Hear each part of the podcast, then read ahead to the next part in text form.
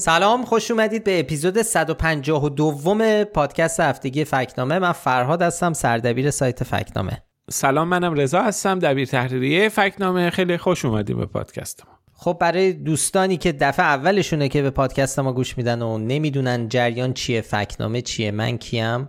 آقا رضا کیه؟ اینجا چی کار می‌کنیم؟ اینه که توضیح بدیم که ما در سایت فکنامه کار فکت چکینگ می‌کنیم یعنی بررسی می‌کنیم درستی حرفای مسئولان و خبرهایی که تو رسانه و شبکه اجتماعی منتشر میشن و میریم سراغشون و ببینیم که چقدر درستن یا چقدر با واقعیت فاصله دارن و نادرستن و در انتها معمولا بهشون به گفته ها و ادعاهایی که میشه نشان میدیم. حالا تو طول پادکست بیشتر خواهید دید. و اینکه ما این پادکست رو چهارشنبه شب به وقت ایران ضبط می‌کنیم و تا جمعه صبح که منتشر میشه ممکنه اتفاقای جدیدی افتاده باشه که ما طبعا توی پادکست بهشون اشاره نکردیم. تو این قسمت قرار 6 فکت چک رو با هم مرور کنیم و آخر سرم بریم سراغ کامنت هایی که برای ما گذاشتین دربارهشون صحبت کنیم. موضوعات هم متنوع درباره هما صحبت می‌کنیم. هما پرنده خوشبختی. یکی دو تا فکت چک درباره فیلتر شکن داریم. یه فکت چک درباره افغانستانی ها در ایران داریم. درباره ادعای غرق شدن کشتی انگلیسی صحبت می‌کنیم. و یه فکت چک داریم درباره نهزت احیای کارخانه ها کاری که دولت 13 هم مدعیه داره انجام میشه. همه این فکت ها تو این هفته ای نوشته شده که خیلی جاهای ایران برفی بود. امیدوارم اگه اهل برف هستید برف رو دوست دارید این چند روز بهتون خوش گذشته باشه و لذتش برده باشید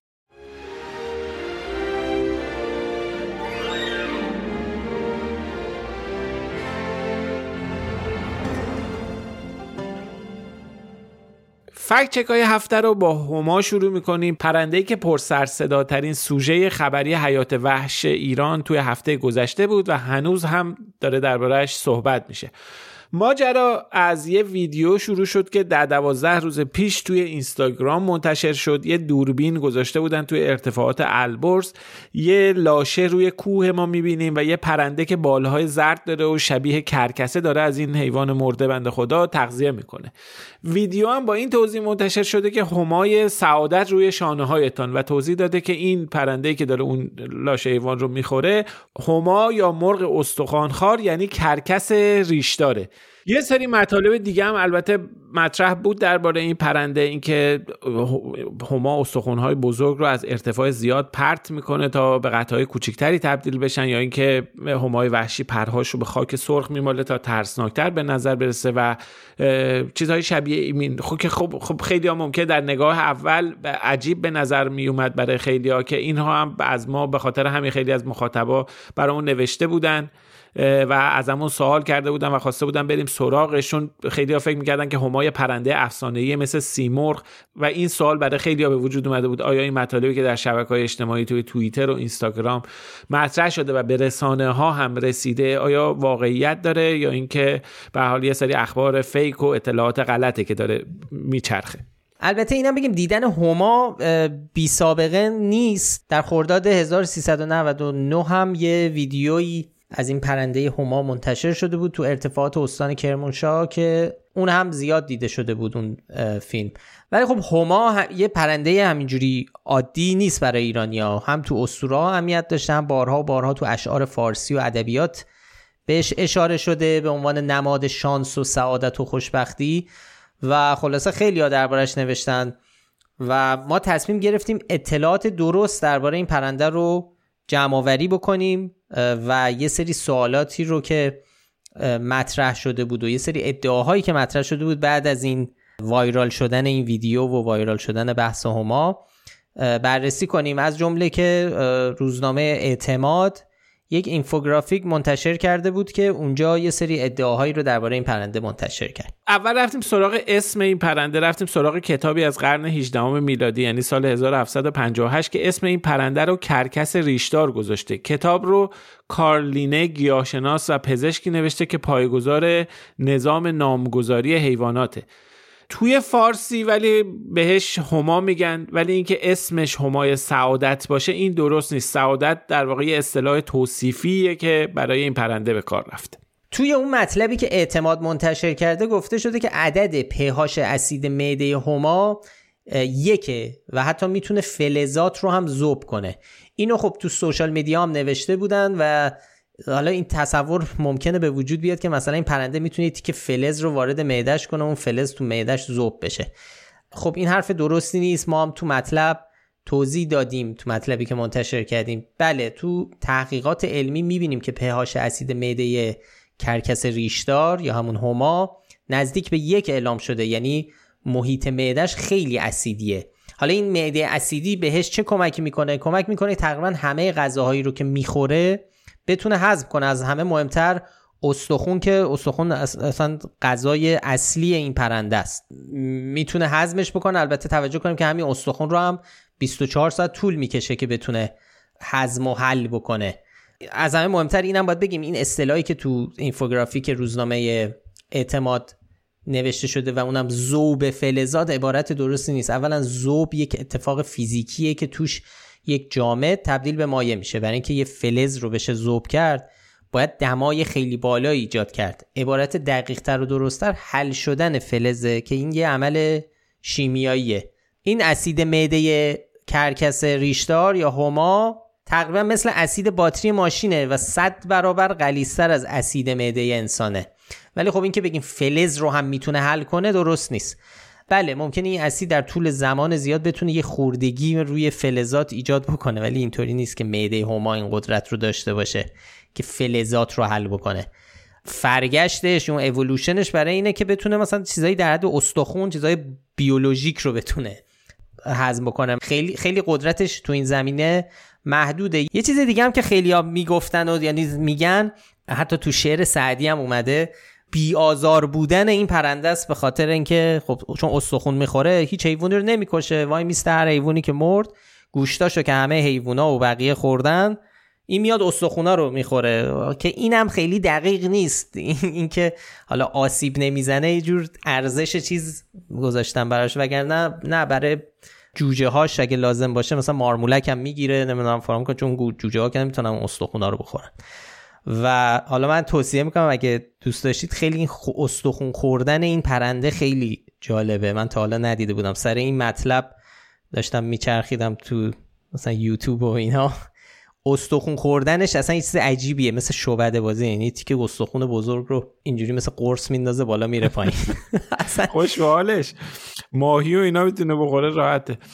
آره مثلا یه پای چیز رو یه پای آهو رو حالا یه تو باغ وحش و اینا بود یعنی یه جایی بود که یه آدمی بهش یه چیز داد یه پای آهو نیم متر. نه نیم متر خیلی زیاده ولی خلاصه چیز بزرگی بود. یه استخون جوری درازه همینجوری سرشو برد بالا قورت داد رفت پایین. پایین.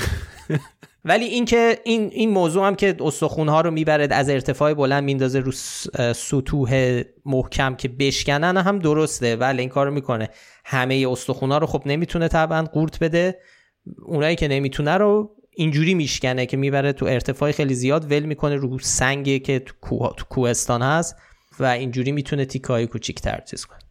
یه مسئله دیگه که توی شبکه اجتماعی و توی که روزنامه اعتماد مطرح شده بود درباره رنگ پرهای این پرنده بود که اعتماد نوشته بود. رنگ اصلی پرهای سینه این پرنده سفیده ولی به علت حمام در آبهایی که گوگرد دارن به مرور زرد میشن و دلیلش هم اینه که اینطوری باکتری زدایی می‌کنه. خب که دقیق نیست این این پرنده مرتب به چشمه های آهندار میره و سعی می‌کنه رنگ پرهاش رو متمایل به قرمز بکنه. ولی واقعیتش اینه که تحقیق مختلفی انجام شده و به این نتیجه رسیدن که هدف از این کار این نیست که باکتری زدایی بشه. میگن احتمالش اینه که می‌خواد از این عنوان به عنوان یه نشانه برای محدوده قلمرویش استفاده کنه. گفتن البته می‌تونه برای جفتگیری و حفظ طولانی مدت جفتم از این کار استفاده بکنه چون شبیهش در گونه های مشابه مثل کرکس مصری هم ظاهرا دیده میشه. یه شاخه دیگه از این بحثا که تو حالا اینفوگرافی که روزنامه اعتمادم اومده بود این بود که مربوط میشه به اون بحث هما در تخت جمشید و اون سرستون معروفی که حتما دیدید. این باور عمومی وجود داره که اون سرستون هایی که در تخت جمشید هست و تبدیل شده به لوگوی ایرانر همون پرنده که همون همای معروفه. همین هماییه که ما داریم صحبت می‌کنیم دربارش که خب این درست نیست. اون که در تخت جمشیده این اون هما نیست این کرکس ریش دار اون یه موجود افسانیه به اسم شیردال که بهش گریفن هم گفته میشه. موجودیه که تن شیر داره سر دال داره که خب یه نوع کرکسه که بهش کرکس گریفین هم گفته میشه. و گوش اسب. به حال این با اون هما این همایی که ما داریم دربارش به عنوان پرنده ای که می‌بینیم این فرق داره. اون اصلا این موجود افسانه‌ای که وجود نداره و اساتیریه. ولی خب احتمالا به خاطر اینکه اون سرستون و اون طرح و اون موجود روی لوگوی هواپیمایی ملی ایران که بعدا شالم ایران ایر و مخففش هم می‌شد هما و معروف شده به هما این باور به وجود اومده که این همون هماه. در صورتی که اینجوری نیست. اصلا هما نیست. گریفین و شیرداله. درباره خود این سرستون ها هم به جای جالبی رسیدیم. حفاریهایی از سال 1331 تا 1338 انجام شده که علی سامی رئیس وقت اداره باستانشناسی فارس و بنگاه علمی تخت جمشید اشاره می‌کنه در کتابش که اینها رو به صورت نمونه ساخته بودند که یا در مدخل کاخ آپادانا بوده یا می‌خواستن این رو برای ورودی نیمه تمام قصر صد ستون در واقع برای اونجا تراشیده بودن. ولی به نظر میسه که شاه از این تر خوشش نیومده و دیگه اصلا این پروژه متوقف میشه و دیگه چنین چیزی رو ادامه نمیدن و تهیه نمی‌کنن. حالا بجز این ماجراها یکی دو تا عکس و فیلم دیگه هم مرتبط با این پرنده منتشر شده که اونها رو هم توی مطلب آوردیم. یکیش عکسی که خیلی هم دست به دست شده. دو نفرن که یه هما رو گرفتن که البته زنده هم هست و دارن به دوربین نگاه می‌کنن. خب این عکس قدیمی مال سال 1400 هستش و مربوط میشه به نجات دادن یک همای زخمی در کوههای زنجان. محیطبانان در واقع دارن این پرنده رو نجات میدن به زنجان منتقل می‌کنن. ولی این تصور به وجود اومده بود که این پرنده رو اومدن یه سری شکار کردن و عکس یادگاری باش گرفتن که خب این درست نبوده. یه ویدیو دیگه هم بود که توش می‌بینیم یه مرد مسن داره دنبال یه پرنده میدوه. میگن تهران ویدیو توی تهران فیلم برداری شده پرنده رو هم می‌گیره. پرنده قطعا هماس اما ما نمی‌دونیم قضیه چیه داستانش چیه. از اونجا که نمی‌تونه پرواز کنه احتمال میدیم اینو قبلا گرفتن داشتن نگهداری می‌کردن که البته طبق قانون سید و خرید و فروش این پرنده ممنوعه. ما به جز اینها یه مروری هم کردیم رو اشارای ادبی که به هما شده از خاقانی از فروخی سیستانی. اتفاقا اینها هم در شعرهاشون اشاره کردن به این نکته که هما یه نوع کرکسه ما یه کاری دیگه هم که کردیم از آقای سام خسروی فرد که کارشناس بومشناسی هستن هم سوال کردیم. به طور مشخص پرسیدیم که تاریخچه نامگذاری حیوانات در ایران چجوری بوده. متن کامل جواب ایشون رو سایت هست ولی به صورت خلاصه ایشون اشاره می‌کنه به کتاب پرندگان ایران که سال 1354 منتشر شده و در اون کتاب اطلاعاتی درباره 490 گونه پرنده گردآوری شده. آقای خسروی فر توضیح میده که یه مشکل این بوده که اسم این پرنده ها رو چی بذارن و برای همین هم کارشناسا میرن تو در تو نقاط مختلف کشور که ببینن مردم به این پرنده ها چی میگن و اونجا میرن اسمهای دقیق و اصیل رو می‌پرسن و فهرست می‌کنن. این البته در عمل برای حدود 40 درصد از پرنده ها بوده. بقیه رو خب از راه های دیگه استفاده می‌کنن. مثلا اقتباس می‌کردن یا تلفیق می‌کردن. یه وقتایی هم به خصوصیات پرنده اشاره می‌کردن و اسم میذاشتن. ولی خب به حال اسامی جانوران و گیاهان به هر زبانی چندان دقیق نیست. یه پرنده ممکنه یه جای یه اسمی داشته باشه یه جای دیگه اسم دیگه داشته باشه. برای همینم هم میان از اسمهای علمی و لاتین استفاده می‌کنن. وقتی تو کانتکس علمی و حالا تحقیقاتی می‌خوان دربارهشون حرف بزنن که یه مشخص باشه درباره دقیقا چه حیوانی صحبت می‌کنن. یه چیزی هم که حالا درباره اینکه اینکه چرا تبدیل شده در باورهای آمیانه به اینکه هما یک پرنده ای که اگر ببینید یا سایش بیفته رو سرتون خوشبخت میشید و سعادت میاره. اینو آقا رضا می‌خوام از علم خودم بگم. به قول آقای چی بود؟ اسمش یادم رفت. آره یه معاونه معاون آقای معاون آموزشی مرکز حوزه های علمیه سراسر کشور آره. تو مسابقه یه چیزی حاج آقا از علم خودشون گفته. آره منم می‌خوام الان از علم خودم بگم. بفرمایید. که چرا علتش اینه که چیزه. خب این می‌دونیم این پرنده تنهاست. برخلاف خیلی از پرنده ها که با همن و گروهی زندگی می‌کنن تنهاست. و خب تو کوهستان هم زندگی می‌کنه تو ارتفاعات خیلی بالا. برای همین خیلی راحت نمیشه دیدش. یعنی خیلی یه جورایی گم و گوره. معلوم نیست برای آدم ها جایی که آدما زندگی می‌کنن معمولا آدم کسی نمی‌بینه اینا رو. پرنده رو. ولی همین وقتی می‌بینی یعنی که یه اتفاق خیلی نادری افتاده. و این می‌تونه یه دلیل چیز باشه. یعنی اون چیزاش که فکت که موجوده که اینا تو کوهستان و به صورت تنها هم زندگی کنن. حیوانایی هم که تنهان خب سخته پیدا کردن و دیدنشون. ممکنه این باشه. حالا شده همای اوج سعادت. که اطلاع چیز دارن اطلاع بیشتری دارن کامنتی بزن ولی احتمالا ریشه این همچین چیزیه چون همجوری دم و دست مثل مرغ و خروس نیست که همه دم ببیننش. بریم سراغ فکچک های دیگه. مخصوصا که یکی دوتا داریم درباره فیلتر شکن.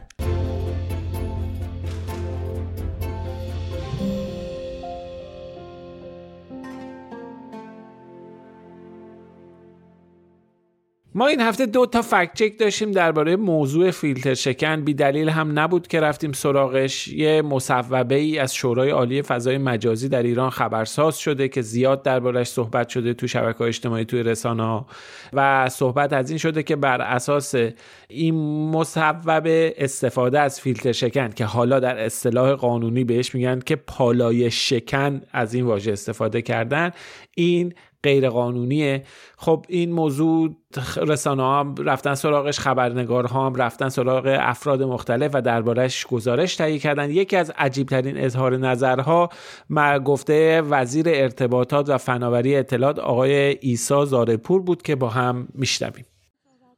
ما از طریق صدا و سیما شنیدیم هنوز چیزی رسما به ما ابلاغ نشده.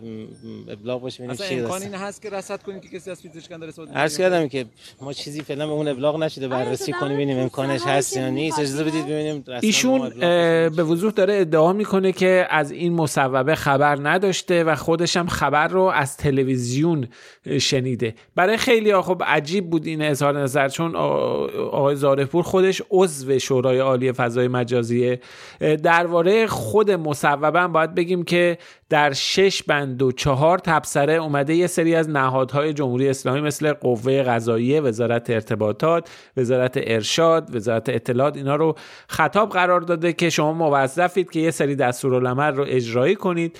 چند تا چیز رو گفتن که از همه از همهشون مهمتر همینه که استفاده از ابزارهای فیلتر شکن یا به اصطلاح پالایش شکن ممنوع می باشد و اگر مواردی که دارای مجوز قانونی می باشند که دوتا می باشد و می باشند رو استفاده کردن ولی خب اونور واژه پالای شکن هم استفاده کردن. حالا بماند.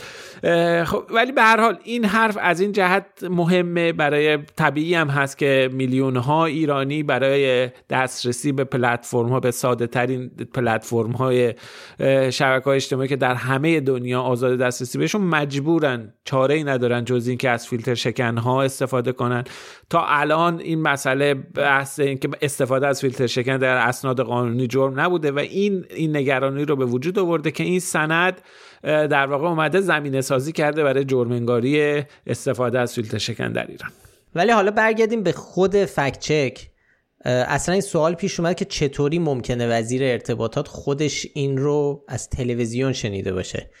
نگاه می‌کنیم به ساختار شورای عالی فضای مجازی. می‌بینیم که وزیر ارتباطات و فناوری اطلاعات یعنی آقای زارپور که اینجاست عضو حقوقی این شوراست. یعنی همیشه این وزیر عضو این شورا هست. میگیم که حالا خیلی خوب شاید اون روز تو اون جلسه نبوده مثلا در جریان نبوده. ولی خب اینطوری هم نیست. تاریخ ها مشخصه. مصوبه در 23 آبان تصویب شده. 19 دی به خامنه ای اطلاع دادن. 29 بهمن هم ابلاغ شده. همون روز همین مسئله تو رسانه ها اومده و از طرف معاون اول رئیس جمهوری یعنی که میشه رئیس آقای زارپور موافق آقای زارپور به دستگاه دولتی از جمله وزارت ارتباطات گفته شده و ابلاغ شده. و این ابلاغیه سی بهمن روی سامانه معاونت حقوقی ریاست جمهوری بوده. با وجود همه اینا وزیر ارتباطات دو روز بعدش میاد جلوی دوربینا میگه من من بی اطلاع بودم و خبر نداشتم. منم الان دارم میشنوم. یعنی دو اسفند داره همچین چیزی رو میگه. یه پله بالاتر. وزیر ارتباطات تو روزی که اون جلسه داره برگزار میشه یعنی سهشنبه 23 آبان 1402 تو اون جلسه بوده. از کجا می‌دونیم؟ از اینجا که تصاویرش هست عکساش هست. 23 آبان همون روزیه که این مصوبه رو تصویب کردن. یعنی هم عضو شوراست هم بهش ابلاغ شده هم اصلا خودش حضور داشته. عکساش از اون جلسه هست که نشسته در اون جلسه. و اصلا گزارش داده تو اون جلسه. یعنی نه تنها فقط یعنی نمیگیم مثلا خب حالا بوده ولی سرش به کار دیگه بود اصلا اصلا یکی از اعضایی بوده که تو اون جلسه صحبت کرده حرف زده گزارش داده تو اون جلسه. و اصلا عکسای اون جلسه رو ببینی آقای زارپور نشسته کنار سید محمد امین آقا میری یعنی دبیر شورای عالی فضای مجازی. یعنی همون کسی که این خبر رو حالا اعلام کرده و اون چیز کرده. واقعا پدیده جالبیه. ما ازش مصاحبه داریم که فردای اون روز یعنی 24 آبان داره برای رسانه ها توضیح میده که دیروز در توی جلسه چه اتفاقی افتاده. داره گزارش جلسه هم میگه. همه لینک ها و عکس ها و چیزایی که داریم میگم توی مطلبی که منتشر کردیم توی سایت گذاشتیم. یعنی مستند این چیزایی که داریم میگیم. بعد از اون جلسه 23 آبان هم سه تا جلسه دیگه هم برگزار شده که آقای زارپور توی اونا هم حضور داشته. بعد از این که دو روز از اعلام رسانه این مسئله گذشته تازه خبرش اومده حالا آقای زارپور میگه که من در واقع اطلاع ندارم و خبر رو از تلویزیون شنیدم. این که ما می‌دونیم تو اون جلسه هاست اینه که خب اصلا تو اخبار رسانه ها تو گزارش هایی که اومده مستنده که حضور داشته تو اون جلسات. جلسه ای نبوده که حالا به صورت عمومی نبوده باشه یا پنهانی برگزار شده باشه همش هست اسنادش هست تو خبرها اومده که این جلسه تشکیل شد. میگم خودش اومده گزارش جلسه رو داده برای آره. رسانه ها که تو دیروز جلسه دیروز چه اتفاقی افتاد. دقیقا. ما بارها تو همین پادکست هم گفتیم چند بار که ما سعی می‌کنیم از واژه دروغ استفاده نکنیم در رابطه با حرف هایی که زده میشه. همیشه هم البته موفق نیستیم. تو متن هم خیلی کم پیش میاد. تو پادکست ممکنه این کلمه رو بیشتر به کار ببریم. اونم حالا مثلا توی کانتکس حالا محاوره ای که داریم صحبت می‌کنیم با هم. ولی خیلی سعی می‌کنیم که این کلمه رو به کار نبریم. به خاطر اینکه بارها هم گفتیم که دروغ یک نیت نیت خانی داره بحث آمدانه است. چون هر حرف اشتباهی لزوما دروغ نیست. دروغ وقتیه که خب طرف می‌دونه که داره یه چیزی رو میگه که نادرسته. ولی خیلی سخته که خیلی خیلی سخته که به این گفته آقای زارپور رو یعنی گفته آقای زارپور رو نذاریم تون دسته بندی و بگه من مسئله مربوط به غیر قانونی بودن غیر قانونی شدن فیلتر شکن یا یه همچین مصوبه ای رو من خبر نداشتم و صدا سیما شنیدم. که خب ما البته بهش نشان شاخدار دادیم و افشین تهیه کننده این پادکست مثال بامزه ای داشت که میگو مثل این میمونه که لیونل مسی بیاد بگه من خبر قهرمانی آرژانتین رو از تلویزیون شنیدم. مثلا آقا خودت بودی اونجا دیگه. مثلا یعنی چه جوری میشه که تو خبرش هستی؟ تو تو اون جلسه بودی. خودت نقش مؤثر داشتی. بعدم هر آره اون جلوس ردیف اول بغل آقا میری دوتایی نشسته بودی. بعدم مثلا فلان وزیر نه مثلا وزیر فرهنگ و فلان نیستی که تو اون جلسه حالا چیز فضای مجازیه. شغل اصلا همینه. یعنی اول رئیس جلسه است دبیر بعد شمایی. می‌دونی؟ یعنی یک مجری این قضیه ای اصلا دیگه تخصصی تر از تو دیگه تو اون جلسه نیست. حالا رئیس جمهور که باید باشه خب رئیس جمهوره. دبیرم که خب حالا شاید بگیم دبیر. بعد از دبیر تویی دیگه. واسه این قضیه. یعنی قشنگ همین انگار واقعا انگار یکی از بازیکنای تیم تیم آرژانتین بیاد بگه من من نه من خبر رو از چیز شنیدم. استاد وسط زمین بودی. البته خب این ما می‌دونیم که در ادبیات مقام های رسمی جمهوری اسلامی این مسئله سابقه داره. ما نمونه این رو دیدیم. نمونه مشهورش مثلا بنزین بود که گرون شدنش در سال 98 رو حسن روحانی اعلام که اصلا خبر بله. نداشته.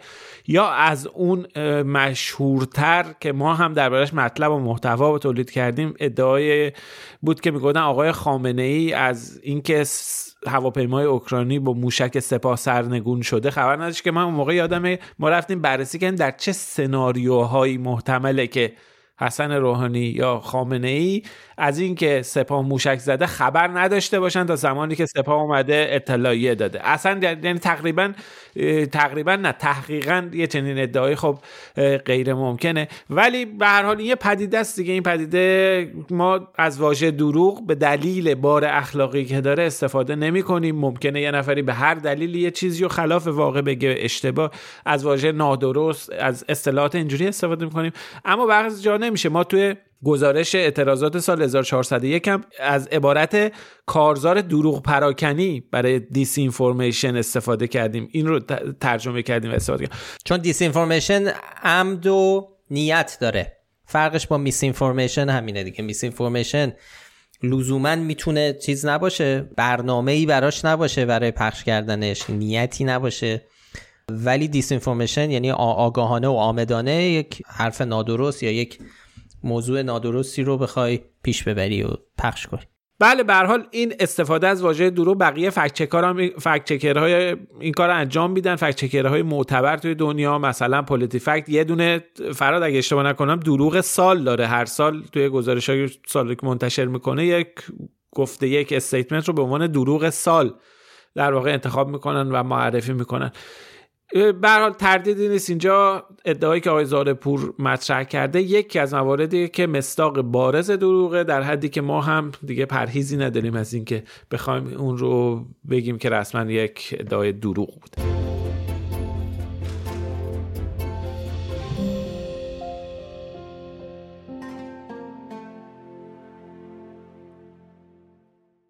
خب ما درباره این مصوبه یه فکچک دیگه ای داشتیم. یه گفته ای بود از بغلستی دوست آقای هزاره پور از محمد امین آقا میری دبیر شورای عالی فضای مجازی که توی فکچک قبلی بغلست زاره پور نشسته بود توی این جلسه. آره. که یه ادعایی رو مطرح کرده بود ما بهش نشان نادرست دادیم. گفته بود که من استفاده از فیلتر شکن ها مخاطب عمومی نداره. اخیرا در این مصوبه اخیر در بند 6 که موضوع پالایش شکن ها بود یک اشتباه برداشتی اتفاق افتاده بود که برخی فکر که مخاطب مردم هستن. ولی مخاطب دستگاه هستن که در صدر ابلاغی نام و عنوانشون اومده و در روز یک شنبه که ابلاغی اعلام شد اونجا مشخص است. خب این خیلی در رسانه ها در رسانه های رسمی این ادعا در روزهای گذشته مطرح شده. سخنگوی دولت هم اومده دربارش چنین حرفی رو گفته و ادعا کردند که این ممنوعیت استفاده از فیلتر شکن برای سازمان ها اداره ها و نهادهاست و ربطی به مردم عادی نداره. اما اون چیزی که مسلمه متنی که اومده به طور کامل منتشر شده در دسترس این مصوبه به ارگان ها و سازمان ها ابلاغ شده کما اینکه تمام مصوبات به ارگان ها و سازمان ها ابلاغ میشن. یعنی شما هیچ مصوبه ای در شورای عالی فضای مجازی که چی شورای عالی انقلاب فرنگی چی مجلس شورای اسلامی هر مصوبه میره به خب مردم عادی که ابلاغ نمیشه. به ساز یه سری آره. سازمان و ارگان ابلاغ میشه توی این مصوبه بله یه سری وظایفی برای نهادها تعریف شده برای قوه قضاییه وزارت ارتباطات وزارت ارشاد وزارت اطلاعات سپاه فرماندهی انتظامی صدا سیما برای همه اینا یه سری کار و یه سری برنامه و یه سری هست که مخاطبش این سازمان ها و نهادها هستن یه سری بندهای مصوبه ولی تو تمامشون اشاره شده به اینکه کدوم نهاد؟ مثلا اگر جایی به یه سازمان مشخصی یا چند تا سازمان اومده یه چیزی ابلاغ شده قشنگ نوشته شده که این سازمان ها سازمان های تنظیمگر وظیفه دارن سازمان های اجرایی وظیفه دارن یا صدا و سیما به تنهایی وظیفه. اما در مورد این مصوبه به خصوص هیچ اشاره ای نشده در مورد اینجایی که در اون قسمتی که در اون بندی که استفاده از فیلتر شکن ممنوع شده به هیچ نهادی اشاره نشده. ضمن اینکه اصلا این معنی نداره بگی استفاده از فیلتر شکن ممنوس مگر اینکه مجوز داده بشه. اصلا چه نیازی داره یه نهاد بره مجوز بگیره برای فیلتر شکن در صورتی که می‌تونه به راحتی اگه نیاز داشته باشه از وزارت ارشاد درخواست بکنه که بهشون خط امن خط آزاد خط بدون فیلتر بدن که بتونن به راحتی از اینترنت استفاده کنن. کما اینکه این کار انجام میدن. خیلی از نهادها و اشخاص تو بحث اینترنت طبقاتی ما این رو مفصلا مطرح کرده بودیم که اصلا این معنایی نداره. یه نهادی شما فرض کنید مصوبه مخاطبش به وزارت اطلاعات وزارت اطلاعات مگه اینترنت فیلتر شده داره که حالا بخواد از ابزار پالایش شکن استفاده کنه؟ وزارت اقتصاد نیاز داره به اینکه بره به اینترنت بدون فیلتر استفاده کنه. اصلا مگه نیاز داره به فیلتر شکن؟ می‌تونه از وزارت ارتباطات درخواست بکنه. به چه نیازی اصلا به فیلتر شکن داره که بیاد مجوز بگیره. بنابراین کاملا بیمنیه به اضافه اینکه این مصوبه حتی اگه به فرض محال این رو فرض کنیم که آقای آقا اینا منظورشون مردم نبودن و یه سری نهاد و اینها بودن. این که این نوشته رو نذاشتن این رو به صورت مشخص روشن نکردن این فردا می‌تونه در اسناد حقوقی مورد استناد قرار بگیره. برای اینکه بیان کسی رو بگن که یه کار ممنوعی انجام دادی. بنابراین مادامی که این قانون این مصوبه البته قانون بودن مصوبات شورای عالی مجازی مجازی بحث حقوقیه که ما حالا الان واردش نمیشیم. اما مادامی که این مصوبه نیاد و به صورت اصلاح نشه و به صورت سریح مخاطب این بند رو مشخص نکنه این ادعای آقای آقا میری که میگه این من استفاده از فیلتر شکن برای دستگاه هاست و مردم مخاطبش نیستن اعتبار حقوقی قانونی نداره. ما به همین دلیل بهش نشان نادرست دادیم.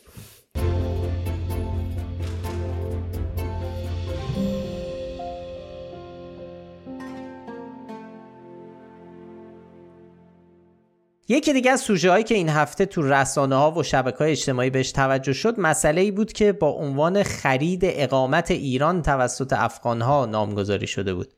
یه ویدیوی منتشر شد که صف خیلی طولانی افراد بود. ادعا شد که از جمله آقای حسین موسویان اینو توییت کرده بود دیپلمات پیشین جمهوری اسلامی و پژوهشگر فعلی دانشگاه پرینستون. این رو با همین متن چیز منتشر کرده بود و ادعاشون هم این بود که صف افغان ها برای سپرده 100 میلیونی خرید اقامت ایران در ورامین. چیزش هم تاکیدم کردن فقط در ورامین. یعنی که به حال این در ادامه اون بحثیه که ورود بی حساب و کتاب مهاجران زیادی به افغانستان به ایران از افغانستان و وضعیت بحرانیه. تابناک هم این رو با توضیحات مشابه منتشر کرده بود.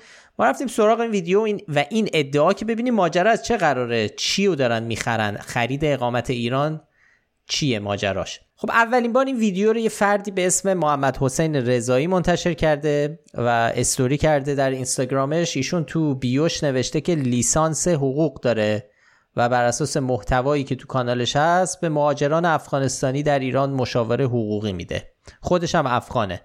یه ویدیوی دیگه هم هست که ادامه همین صف رو نشون میده. ما ویدیو رو جیولوکیت کردیم. دیدیم بله اینجا ورامینه. دقیقا هم همون سالونیه که گفته میشه. یعنی سالن فوتسال شیرکونده. شهروندان افغانستانی خیلی زیادی توی منطقه از ورامین زندگی می‌کنن و گزارش ها هم نشون میده که این سالن فوتسال جاییه که وقتی دولت جمهوری اسلامی می‌خواد یک طرحی رو برای افغانستانیا آزمایش کنه معمولا از این سالن برای این کار استفاده می‌کنه. همکارمون سوئل که داشت روی مطلب کار می‌کرد اتفاقا این نکته جالبی رو نشونمون داد که رو سایت هم هست رو مطلبمون. تو عکس های ماهواره گوگل که از این سالن می‌بینیم هم این صف معلومه. یعنی این صف نه دیگه نه که دقیقا همین صف ولی انقدر همیشه اون جلو صف و ارباب رجوع زیاده.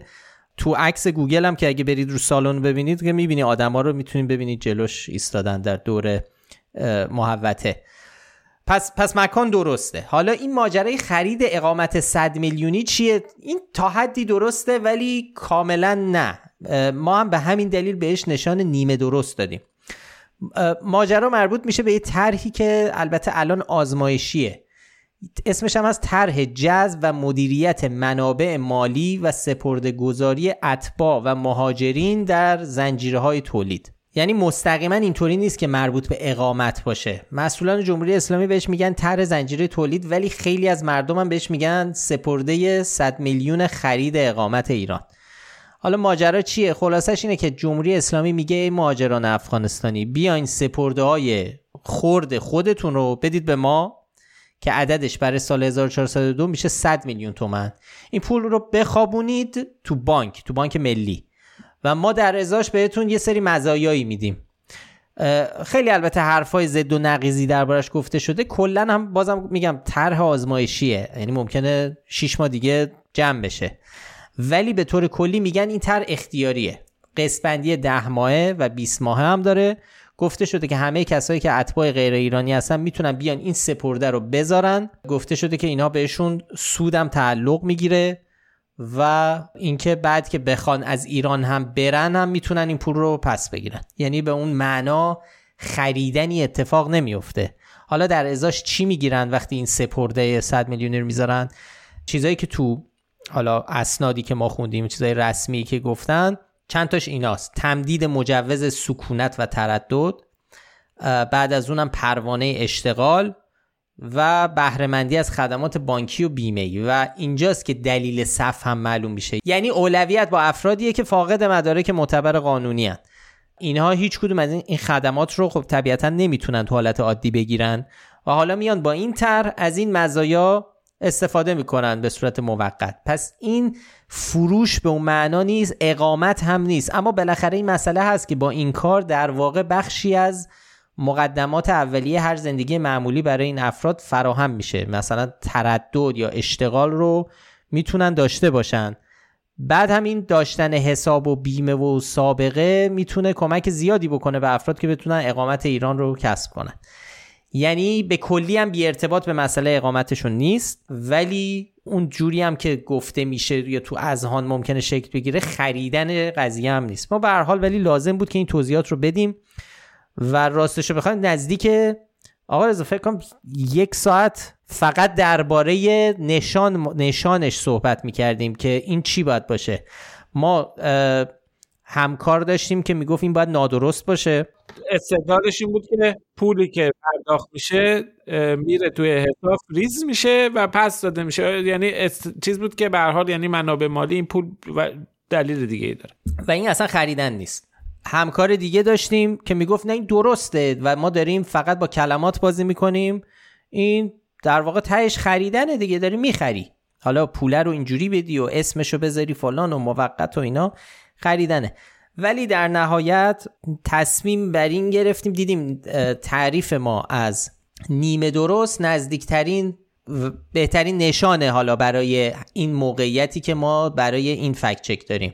تعریف نیمه درست نشان نیمه درست هم رو سایت ما اینه که گفته یا آمار واقعیت دارد اما توضیح یا اطلاعات بیشتری نیاز است و در برخی موارد ممکن است جزئیاتی مهم ذکر نشده باشد که کم و بیش همین وضعیتیه که ما با این موضوع فکت چک چیز داریم که درسته واقعیت داره. بله دارن این خرید اتفاق میفته و یه جورایی هم حالا تکنیکلی این اقامت رو دارن می‌گیرن اقامت عادی در یک کشور. ولی خب اون مواردی ذکر نشده بود یا جزئیات مهم جا افتاده بود؟ این موضوع هم موضوع خیلی حساسی هستش. ما توی ماهای گذشته بارها درباره این موضوع مهاجران افغانستانی فکت چک داشتیم. این رو می‌دونیم از واکنش خیلی از کاربران. این رو در واقع متوجه میشیم. خیلی با حساسیت به این موضوع نگاه می‌کنن. به حال آدما موضع دارن مخالفان خیلی سرسخت و جدی در ایران هستن که اصلا کلا میگن حضور مهاجران افغانستان تو ایران موافق نیستن باهاش. ولی به هر حال حجم اطلاعات نادرست اطلاعات گمراه کننده به خصوص درباره جمعیت مهاجران افغانستانی خیلی بالای ما هم قبلا چندین فکت چک درباره این مسئله داشتیم منتشر کردیم. فکر می‌کنم یکی دلایلش هم که ما خیلی وسواس داشتیم سر دادن این نشان و بحث می‌کردیم بحث این حساسیت هم بود. ما به هر حال باید حواسمون باشه که بدون هم در عین حال که حساسیت ها رو در نظر می‌گیریم دقت کارمون رو باید ببریم بالا ولی بتونیم بر اساس فکت ها شواهد و مدارکی که قطعی هستن بتونیم اظهار نظر بکنیم درباره موضوعات و نتیجه که میدیم. در واقع بیاد موضوع رو ابهام ها رو برطرف کنه. بیشتر یعنی در جهت این نباشه که آدم ها دچار اشتباه بشن توی دریافت و تحلیلی که نسبت به این واقعه داره.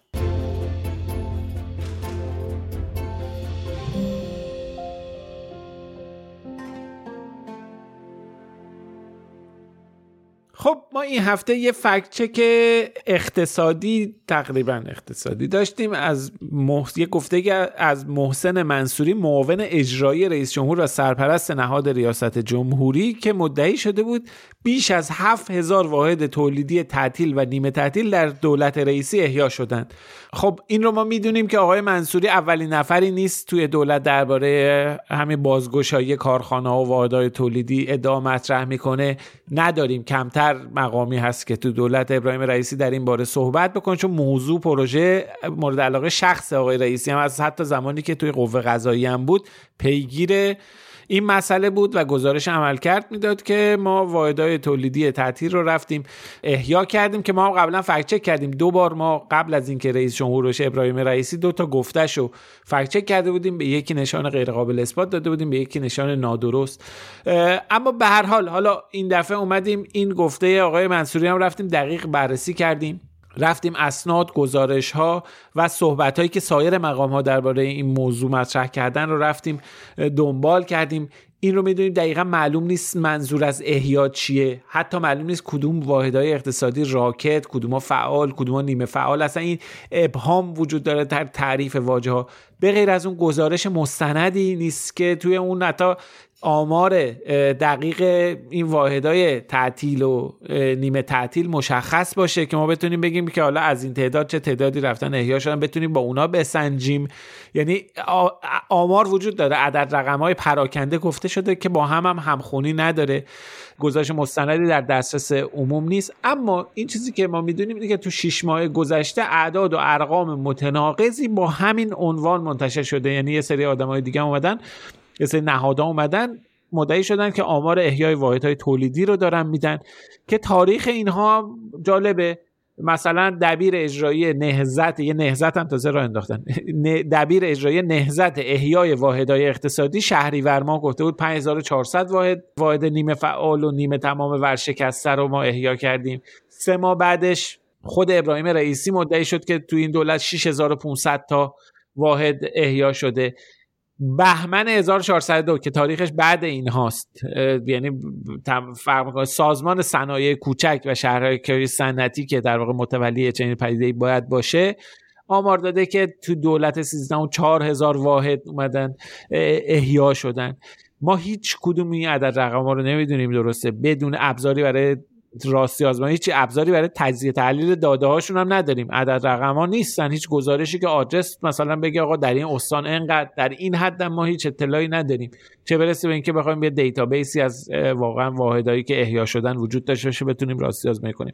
اما به دلیل تناقضی که وجود داره می‌دونیم این هیچ کدوم این عدد رقم ها رو نمی‌تونیم رد یا تایید کنیم. ولی به دلیل تناقضی که وجود داره ما هر ادعایی که در این باره در یه چنین شرایطی مطرح بشه رو بی اساس می‌دونیم چون پایه و اساسی نداره و دلایل و شواهدی برای ردش هم وجود داره اون عددهای متناقض. و به همین دلیل بهش نشان نادرست میدیم. ما به این گفته آقای منصوری نشان نادرست دادیم.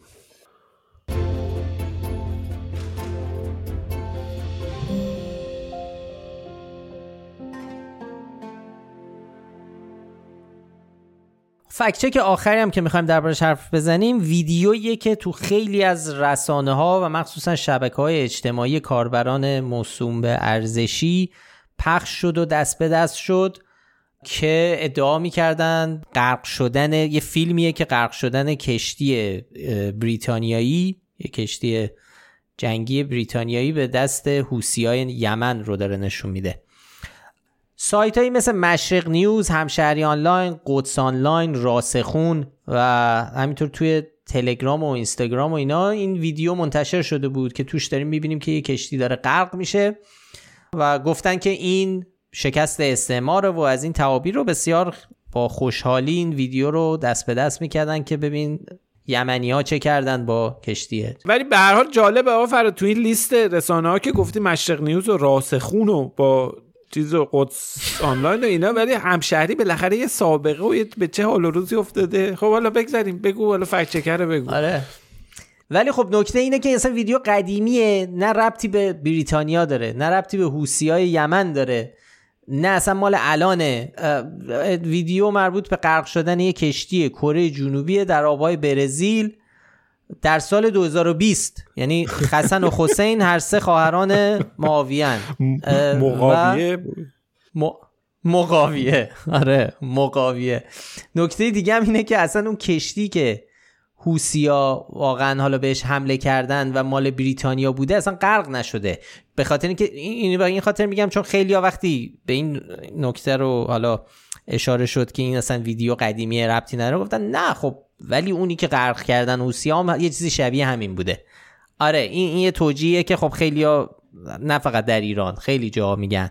تا مشخص میشه که آقا این ویدیو که مثلا این کشتار مثلا فلانجا نیست. میگن نه ولی خب اون کشتاریه که واقعا اتفاقی یه چیزی شبیه همین.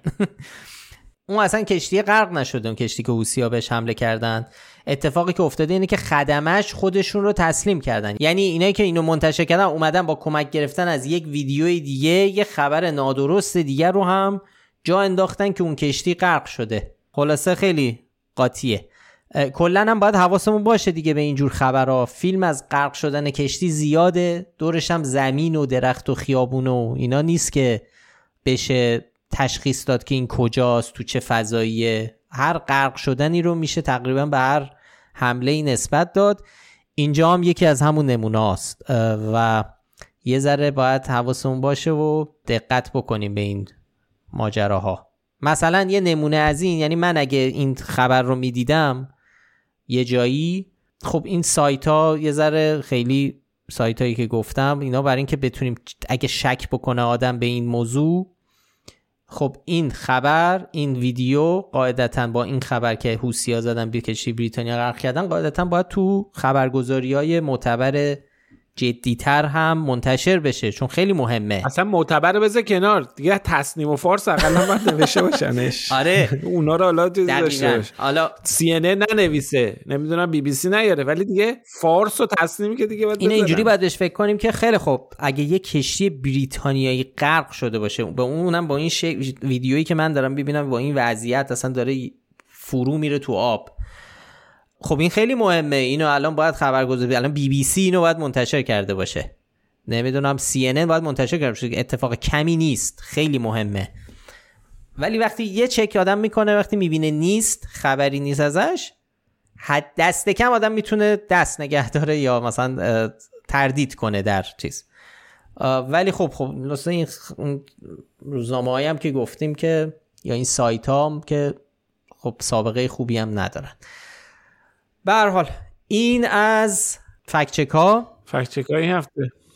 و دیگه چند روز دیگه هم وقتی دارید این اپیزود رو میشنویدم که روز انتخاباته و دیگه اون روز هم باید حواستون بیشتر باشه مخصوصا تو شبکه های اجتماعی درباره این موضوع. یه چیزی که پارسال ما دیدیم که پخش می‌شد و چیز عجیبی بود به حال یه اتهامی که به رسانه های ایران می‌زنن اینه که برای اینکه یه اون هدف خودشون رو بهش برسن مثلا شرکت مردم در انتخابات. میان اتهامیه که زده میشه اینه که میان از فیلم های قدیمی استفاده می‌کنن که شلوغ نشون بدن یا فیلم های شهر دیگر رو به اسم یه شهر دیگه هم نشون میدن. این این اتفاقا افتاده ولی چیزی که اگه یاد باشه آقا رضا تو انتخابات مجلس قبلی ما یه پدیده ای روبرو شدیم که در واقع می اومدن یه فیلم فیک رو می ساختن و منصوب می‌کردن به صدا سیما. می‌دونی؟ یعنی یه فیلمی رو که می‌گفتن نگاه کنید صدا سیما چه فیلم قدیمی رو داره پخش می‌کنه. در صورتی که اونو اصلا صدا سیما پخش نکرده بود. ولی چون سابقش خرابه خب این خیلی وایرال شد.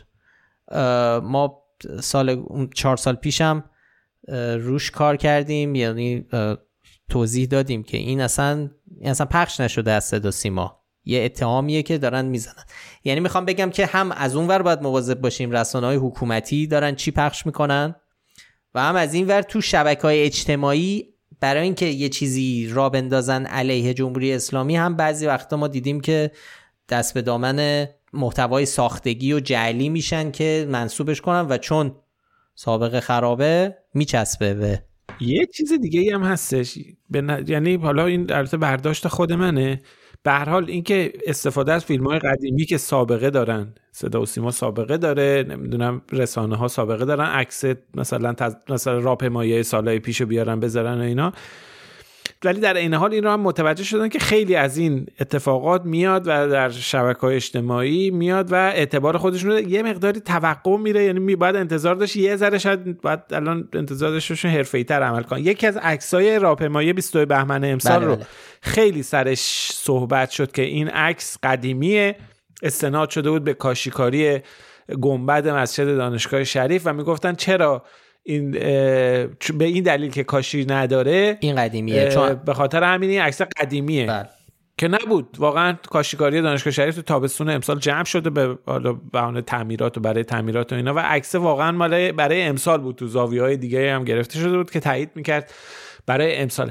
بنابراین یه مقداری باید حواسمون جمع باشه و در عین حال آماده باشیم برای اینکه شاید به شیوه های دیگه ای چون به هر حال ما با رسانه های طرف هستیم که سابقه انتشار اطلاعات اخبار و تصاویر فیک دارن که به اسم انتخابات پرشور به اسم راهپیمایی پرشور اینا منتشر کنن. ابایی هم در اینکه یعنی دست و بالشون هم معمولا در اقراق خیلی بازه. ما قبلا درباره راهپیمایی 22 بهمن صحبت کردیم. اشتباه هم زیاده. مثلا 25 میلیون 27 میلیون 30 میلیون 80 میلیون.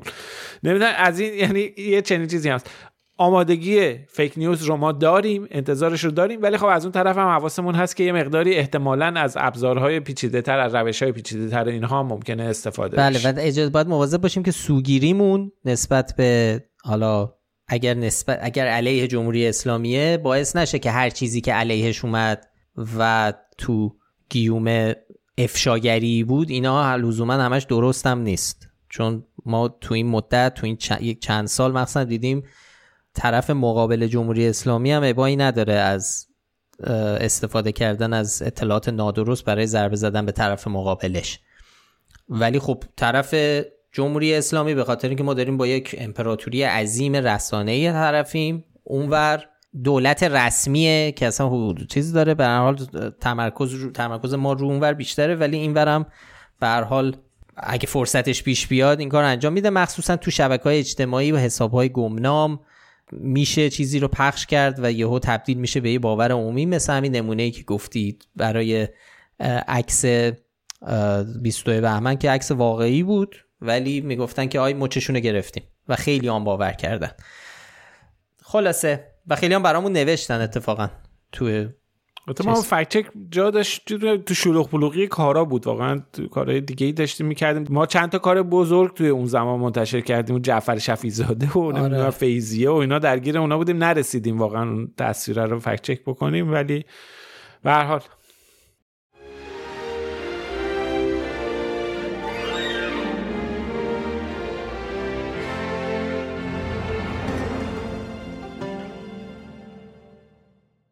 خب اینم از fact check ها و مثل همیشه ممنونیم از دوستان عزیزی که کامنت برامون می‌ذارن. این هفته که خیلی کامنت گذاشته بودن برامون حداقل تو Castbox. جای دیگه هم می‌ذارن ولی Castbox خب بیشتر می‌ذارن.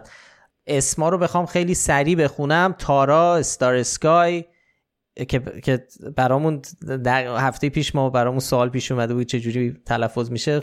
خودش تایید کرد که همون Star Sky Eagle بابک محسن مسعود فرهاد محفا میرا بهاره کنجکاو محمد علی آلفرد اویسیس ای سعید مجتبی نسیم رضا احسان میم محمودی لاله جلالی محبی فاطمه شاهو سمی ازقر پویا بابک رضا داریوش حسین محمد علیرضا البرز ام امینی فاطمه امید بابا یزدان و ماری. آرز محسن کامنت گذاشته بود و تذکر آین نامه ای داده بود به شما که از کلمه غلط و نامعنوس انتخابات ها استفاده کردی. ببخشید. واقعا من معذرت می‌خوام. نباید استفاده بکنیم. غلط انتخابات اسم جمعه. بله من عذرخواهی می‌کنم. ولی بله. سخته دیگه. آخر یه کلمه. هی باید بگیم ادوار انتخابات مثلا. آره که یه ذره آره. غلطه ولی خب باید آدم حواسش باشه از این اشتباه ها نکنه دیگه از درست. اینا خب زیاد هست. به خاطر نوع حالا اون کلمه ها بعضی وقتا دو بار جمع بسته میشه. مثلا ادله ها شواهد ها اسلحه ها یا مثلا مراسم ها زیاد میگن مراسمات که اینا هر دو غلطه. از اون بدتر که خیلی هم استفاده گزارشات گزارشات، گزارشات که مثلا تو رسانه ها بعضی وقتا دیدم گذاشت کلمه فارسی آره. یا, عربی یا آره. مثلا توسط که اونم در بسیاری از موارد میشه استفادهش نکرد گاهن, گاهن. خواهشن. حالا خواهشن که استفاده نمیشه ولی گاهن زیاد میشه. آره اینا خب اشتباهاییه که آره. بهتری که استفاده نشه توسط افراد توسط افراد آره چیز میشه اشتباهی که این- توسط آره. آره. این توسط هم ماجرایی داره که حالا یه بار سر فرصت در درتون چیز بکنیم. یه جای ما دیده بودیم خورده شو یه دونه تصویری منتشر شده بود تو شبکه اجتماعی خیلی هم زیاد. یه ببری بیچاره اومده بود داشت آب می‌خورد. شده. خورده شدن آب توسط آره این. توسط هم آره. در 90 درصد مواقع می‌تونه استفاده نشه و اصلا غلطه. ولی خب اون قصهش طولانیه دیگه. ما وارد پادکست ویراستاری قرار پادکست کوتاه داشته باشیم بریم به سمت آره. خیلی کامنت سر این پادکست 6 آره دقیقه‌ای خیلی کامنت های با مزه لاله نوشته بود خود تعجب شما از 6 دقیقه‌ای بودن اون پادکست اسپانیایی 7 دقیقه شد. ما پرحرفی می‌کنیم. آخه آره آخه س- نوع پادکست ما فرق می‌کنه دیگه. اجازه میده که ما بشینیم از این حرفا بزنیم و قصه بگیم و به قول دوستان توضیح بدیم. هی ولی خب اگه اگه یه جوری ضربتی edit بشه خب میشه یه جوری دیگه هم اجراش کرد.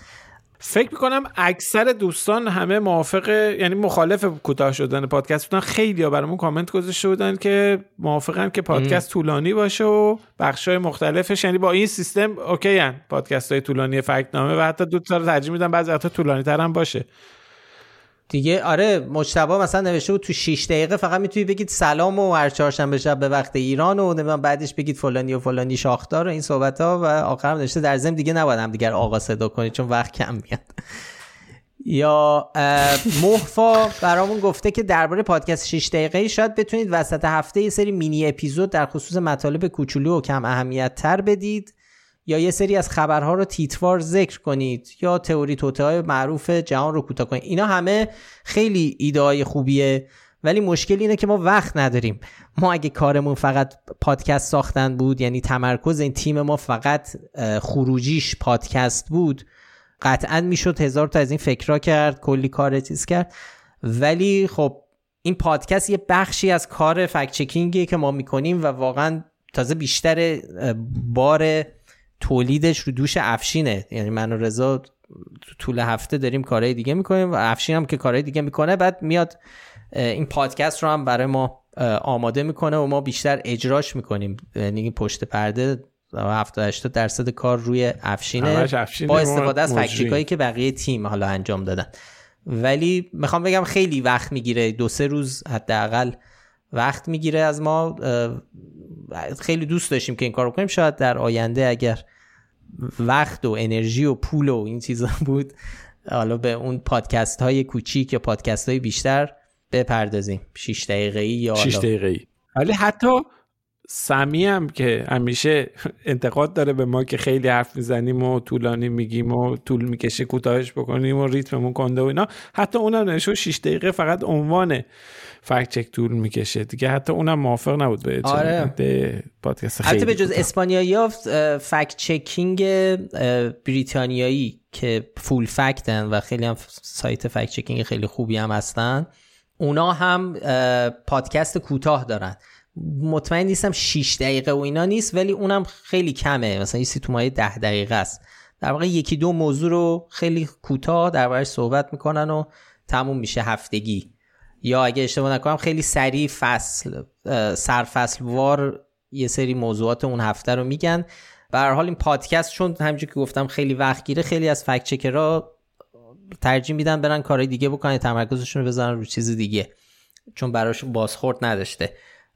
فکت چکرهای ترک هم که دو سال پیش باشون حرف می‌زدم و از نزدیک می‌دید همدیگر دیده بودیم. اونا حرف پادکست شد گفتن پادکست رو ول کردن چون وقت زیادی می‌برد ازشون و ولی ما ول نمی‌کنیم. البته اونا فرمتشون فرق داشت.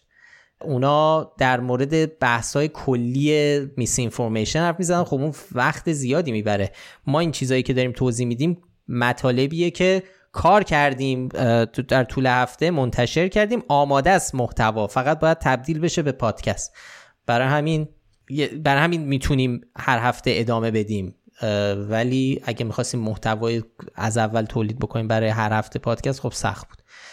مجتبا برامون نوشته آقا مجتبا برامون نوشته که شما در تیم فکنامه به هم احترام می‌ذارید همدیگر رو آقا یا خانم خطاب می‌کنید. و وقتی اشخاص رو هم دارید اسم می‌برید شما اونا رو هم پس باید بگید آقا یا خانم که ما سعی می‌کنیم بگیم خیلی وقتا. اگر هم نگفتیم صحوی بوده خیلی خواستیم سریع چیزی رو موضوعی رو بگیم. وگرنه ما همه رو گفتیم آقای رئیسی و آقای خامنه ای و خانم فلانی. به حال حواسمون هست. احسان نوشته میشه یه پادکست به سبک فکت نامه به زبان انگلیسی معرفی کنی برای خبرهای مهم خارجی؟ یکیش همین فول فکت می‌تونه چیز باشه به زبان انگلیسی نزدیکترین پادکستی که من می‌دونم ولی شبیه ما باشه که در واقع ما شبیه اوناییم. پادکست فکچکرهای ایتالیایی پاجلا پولیتیکاس که اونم ایتالیاییه. ولی این نوع کار هر هفته مرور فکچک ها چیزیه که با اونا شروع شد یا لاقل ما از اونا ایدهش رو اول گرفتیم که ما هم این, این روش رو امتحان کنیم.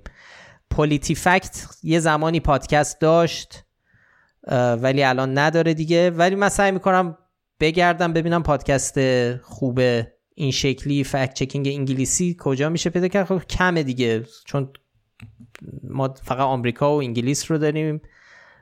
من فکر کنم افریکا چک شاید پادکست داشته باشه باید چک کنم مطمئن است اونا آفریقای جنوبی ولی به زبان انگلیسی تولید می‌کردن. ولی خیلی از اینا محتوای تولید می‌کنن ولی محتواشون کوتاهه. یعنی مثل mini series یه پادکست مثل یه فصل یه season پادکست میدن بیرون و تموم میشه دیگه. مثل یه پروژه‌ای که تموم میشه. برای همین یه ذره سخته. ولی Full Fact رو می‌تونید برید چک کنی اونا انگلیسی هن. هر هفته هم پادکست منتشر می‌کنن. بسیار عالی. دست شما درد نکنه. آفر دست دوستانی که برای ما کامنت می‌ذارن هم درد نکنه. واقعا کیف میده خوندن کامنت. شما که اول از همه میری همون جمعه شروع می‌کنی پاد... کامنت ها رو خوندن. آره. آره تو چیزم هستش. حالا بعدا خیلی از کامنت ها رو ما می‌تونیم به همون موقع هم شاید بتونیم جوابم بدیم. به صورت همون reply بکنیم. باید آقا فرهاد من شما بریم خودمون حساب باز بکنیم. بتونیم خودمون جواب بدیم. خیلی وقتا چیزایی که خطاب به خود ما رو بتونیم همون موقع جواب بدیم. اگه توضیحی هستش حالا صبر نکنیم تا یه هفته بعدش یه چنین کاری هم شاید بد نباشه بکنیم. حالا بعد از آقا افشین اجازه بگیریم بعد بکنیم آقا افشین رئیس پادکست. نه جدی میگم باید حالا مشورت. الان میاد دوام می‌کنه. یه بداهه میگین؟ بدون هماهنگی رفتید جواب همینجوری اگه بد بود حالا نمی‌کنید اگه اجازه این چه جوابی رفتید خب اینم ب... تموم کنیم دیگه. خیلی داریم صحبت می‌کنیم. حرف از بعد می‌خوایم پادکست 6 دقیقه هم بدیم با این وضعیت. اینم از اپیزود 152 خیلی ممنون که پادکست فکت‌نامه رو میشنوید. اگه پیشنهادی به ذهنتون رسید دیگه لازم نیست مثل که بگیم. دوستان همیشه دارن لطف می‌کنن نظرشون رو میگن ولی حتما ادامه بدید. در Castbox، Spotify، یوتیوب، تلگرام، اینستاگرام، Threads و X برامون کامنت بذارید. هر جایی که براتون راحت تره. خیلی خیلی خوشحال میشیم اگر این پادکست رو به بقیه هم معرفی کنید. برای پیدا کردن ما هم کافیه اسم فکنامه رو به فارسی یا انگلیسی در هر جایی که باش پادکست گوش می‌کنید جستجو کنید. ما همه قسمت های پادکست رو در کانال تلگرام و در کانال یوتیوب فکنامه هم منتشر می‌کنیم. هر هفته هم لینک مطالبی رو که بهشون تو اون اپیزود اشاره کردیم در بخش توضیحات پادکست می‌ذاریم. مثلا این هفته حتما خب مطلب هما پرنده هما خب خیلی مفصل تر از اون چیزیه که ما اینجا گفتیم. یا ماجرای آقای زارپور و بی اطلاعیش از مصوبه شورای عالی فضای مجازی اینا حالا ما خیلی خلاصش رو میگیم توصیه می‌کنیم اگه دوست داشتید برید رو سایت ببینید کل مطلب رو. هیلا نیکو کاورهای اپیزودها رو طراحی می‌کنه موسیقی پادکست رو باربد بیات ساخته و تهیه کننده پادکست هم افشین صدریه.